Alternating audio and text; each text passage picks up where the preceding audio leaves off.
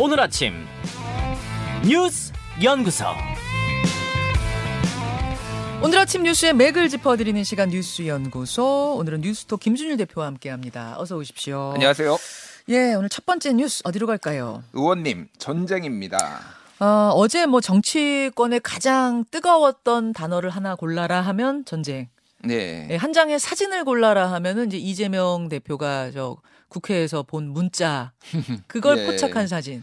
일단 그 내용을 보면은 네. 김현지 보좌관인데 이제 전 경기도에서도 비서관을 같이 했던 이십여 년 같이 일을 했던 분인데 이분이 이제 텔레그램으로 단 그러니까 단체 텔레그램 방이에요. 막 의원실 이름인 것 같아요. 저게 지금 저희가 지금 유튜버 레인보우로 예. 어제 그 화제의 사진을 보여드리고 있는데 음. 참가자가 이제 여섯이에요, 예. 여덟 명이고요. 여덟 명. 음. 그러면 이제 의원실 관계자들이 대부분 들어가 있다라고 음. 보면 되고 팔백십팔 호는 이제 의원 방 호수죠. 그래서 예. 저기에서 이제 김현지 보좌관이 백현동 허위사실 배, 대장동 개발 관련 어, 허위사실 공표 김문기 모른다고 한 거 관련 의원님 출석 요구서 방금 왔습니다. 까지는 좋은데 전쟁입니다. 이렇게 음. 이제 출석 보냈어요. 요구서가 방금 왔습니다. 전쟁입니다. 요게 이제 뒤에 있던 카메라 기자한테 포착이 되면서 예. 화제가 됐고 뭐 꼭 저 문자 때문이 아니더라도 민주당이 먼저 당 대변인의 설명으로 이 사실을 알렸죠. 그렇죠. 예.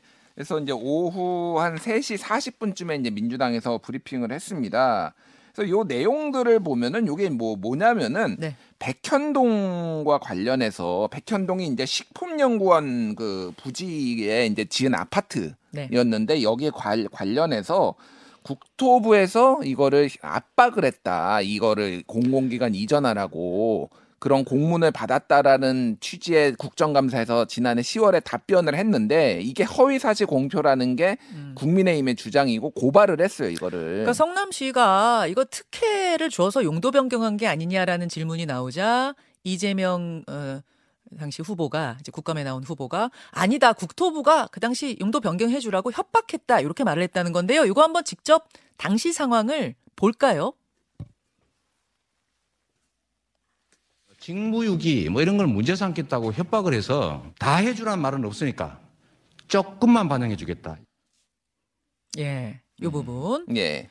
자, 검찰의 얘기는 어, 협박을 했다는 게 이게 허위 사실이다. 음. 성남시 당시 내부 문건을 보니까 이렇게 국토부의 요청이 있는데 우리가 해줄 의무는 없습니다. 이런 문건을 발, 발견했다는 거죠. 그렇죠. 이제 그 이거에 대해서는 뭐 이제 앞으로 법리 논쟁이 있겠지만은 성남시 입장에서는 이거를 이제 상당한 압박으로 받아들일 수는 있어요. 음. 그 부분에 있어서 이제 공문이 여러 차례 오갔고 그 부분에 있어서 이제 게다가 이제 박근혜 정부였잖아요. 박근혜 정부 국토부니까 정당이 달랐잖아요. 예. 그러니까 성남시 민주당 성 지자체장 입장으로서 이제 압박으로 느꼈을 가능성은 있는데 이거를 이제 협박으로 봐야 되는 건지.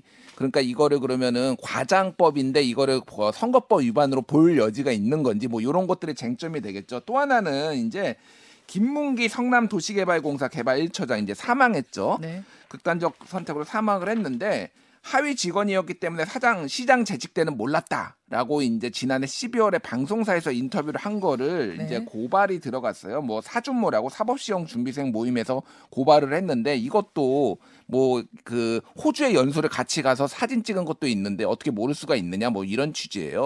그러니까 허위 사실을 공표했다. 음, 이게 예. 두 번째 혐의고 세 번째 또 문제가 된 발언은 뭐죠? 예, 그러니까 초, 또 하나는 이제 대장동 관련해서인데 초과이익 어, 환수 조항을 삭제한 것이 아니라 직원의 환수 조항 추가 건의를 받아들이지 않은 것이다라고. 음.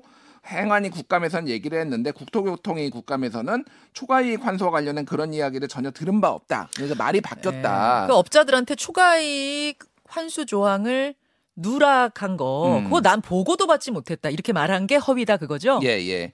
그래서 이제 이게 일단은 뭐 여러 가지 좀 쟁점이 있는데 이게 문자부터 먼저 말씀을 드리면은 문자를 받은 거는 열한 시 십 분이에요. 근데 저게 공개가 된 거는 포, 사진 기자한테 포착이 된 거는 세 시 한 오 분쯤이거든요. 거기 네. 시계로 보면은 어. 그러면은 한 세 시간 반 뒤에 왜 이거를 문자를 저렇게 떡 보고 계셨을까? 뭐.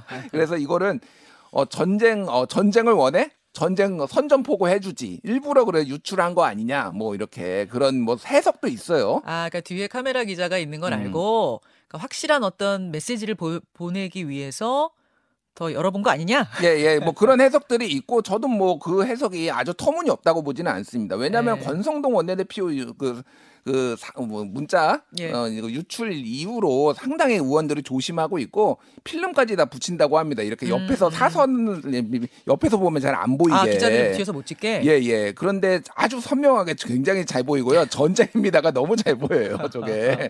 그래서 그런 의도 뭐 그게 중요한 건 아니지만 그런 네. 게 있는 것 같고, 검찰 같은 경우에는 사실은 지금 여섯 가지 의혹을 수사를 하고 있거든요. 네. 근데 지금 여기에서 가장 어떻게 보면은 뭐 가볍다고 하기는 그렇고, 음. 음, 이게 공소시효 때문에 그런 거예요. 이게 구월 구일에 이제 공소시효가 끝나기 때문에. 예, 선거법과 관련된 고소고발은 예. 다 그때가 공소시효죠. 음, 근데 예. 예를 들면은 김문기 처장을 알았다 몰랐다 이거를 가지고 뭐 다툴 수가 있느냐 사실. 음. 이제 이런 거죠. 그러니까 관심법이에요. 그러니까 나는 진짜 하위 직원이라서 옛날에 연수는 같이 갔지만 기억 안 날 수 있다라고 충분히 얘기할 수 있는 거잖아요. 이런 부분이 정말로 이제 소환 조사까지 할 거냐. 그래서 민주당에서는 김건희 여사 같은 경우에는 서면 조사로 다 했으면서 제일 야당 대표 지금 나와가지고 포토라인에 세워가지고 망신주게 하려는 거 아니냐, 이거는 전쟁 선포다. 자, 민주당의 입장은 정치 보복, 야당 탄압, 전쟁 선포다 이거고, 음. 국민의힘은 여기에 대해서 떳떳하면 그럼 나가서 소명하시면 되는 거다. 음. 원래 수사 마무리하기 전에는 한 번씩 당사자들한테 소명할 기회 주기 위해서 이런 거 보낸다, 그건 거죠? 그렇죠.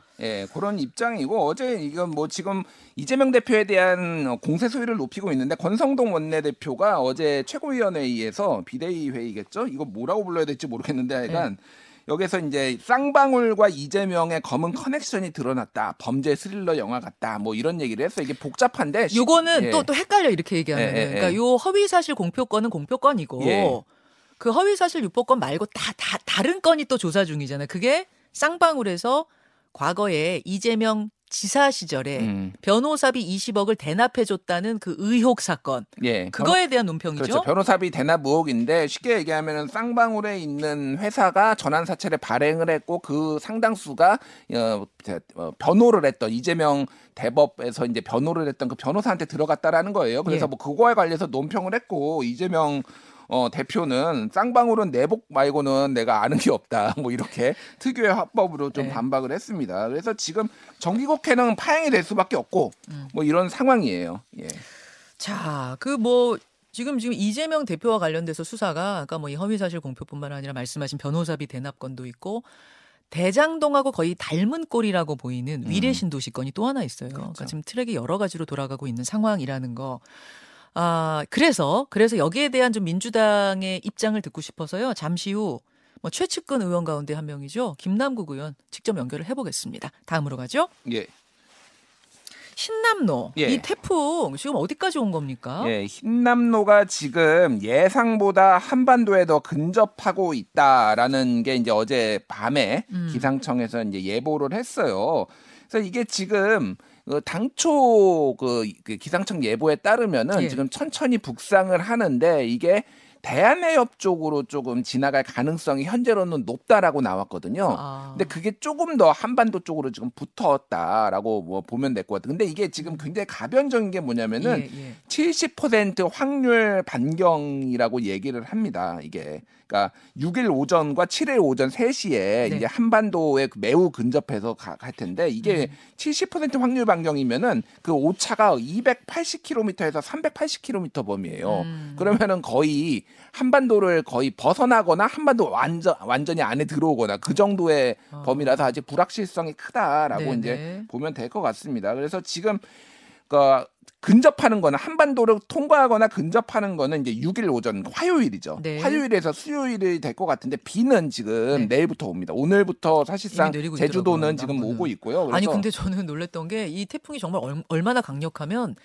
대만에서도 오백 킬로미터 떨어진 곳에 지금 있는데 음. 근데 우리한테 영향을 남부지방에 주고 있다는 거잖아요. 그렇죠. 예. 지금 아. 어, 예상 강수량은 제주도가 백에서 이백 밀리미터, 많은 곳은 삼백 밀리미터고요. 전남 남해안, 경남 남해안, 어, 경남권도 오십에서 백 밀리미터가 지금 내릴 것으로 하는데 네. 중요한 거는 비도 빈데 지금 이게 바람이에요. 음, 음. 역대급이다라고 하, 하는 지금 예상이 나오고 있는데 음. 이게 초속 사십오 미터 그 중심에는 아. 근데 사, 초속 사십 미터면은 성인 남성이 날아가거든요.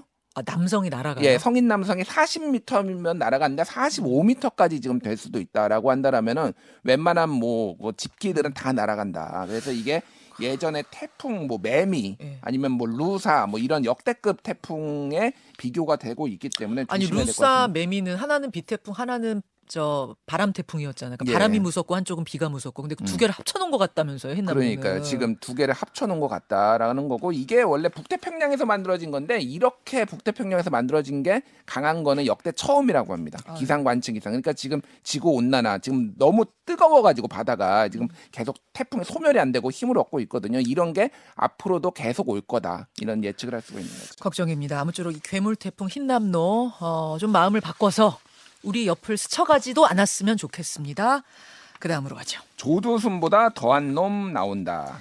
아, 이건 무슨 얘기죠? 예, 미성년자 연쇄 성폭행범 김근식 어, 출소 얘기인데요. 해필 네. 이름이 김근식 교수랑 같아서 이게 좀 김근식 교수는 싫어하실 것 저희 같은데. 저희 패널이신 김근식 교수님은 아무 상관없습니다. 예, 이천육 년에 미성년자 열한 명을 성폭행한 혐의로 징역 십오 년을 선고받았는데 네. 다음 달 십칠 일에 이제 출소를 해요. 김근식이. 예, 예. 근데 이제 이 범행이 정말 안 좋았던 게 이 김근식은 이천 년에 미성년자를 성폭행하고 징역 오 년 육 개월을 살고 나온 다음에 나온 지 십육 일 만에 열한 건의 범죄 미성년자를 성폭행했거든요. 아. 그중에서 한 명은 십칠 세를 빼놓고는 나머지는 다 십삼 세 이하였어요. 세상에. 예, 그러니까 소아성의 범자죠.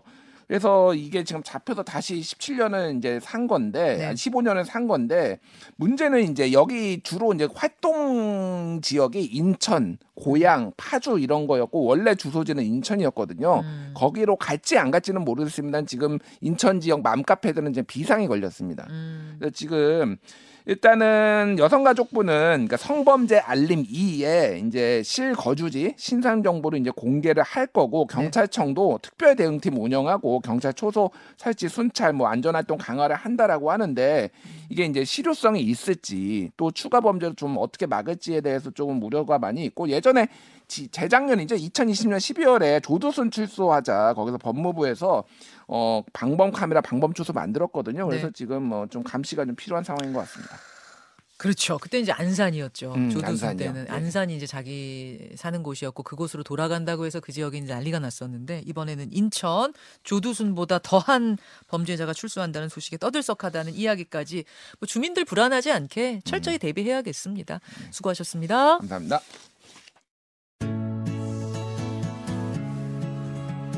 김현정의 뉴스쇼는 시청자 여러분의 참여를 기다립니다. 구독과 좋아요, 댓글 잊지 않으셨죠? 알림 설정을 해두시면 평일 아침 일곱 시 이십 분 실시간 라이브도 참여하실 수 있습니다.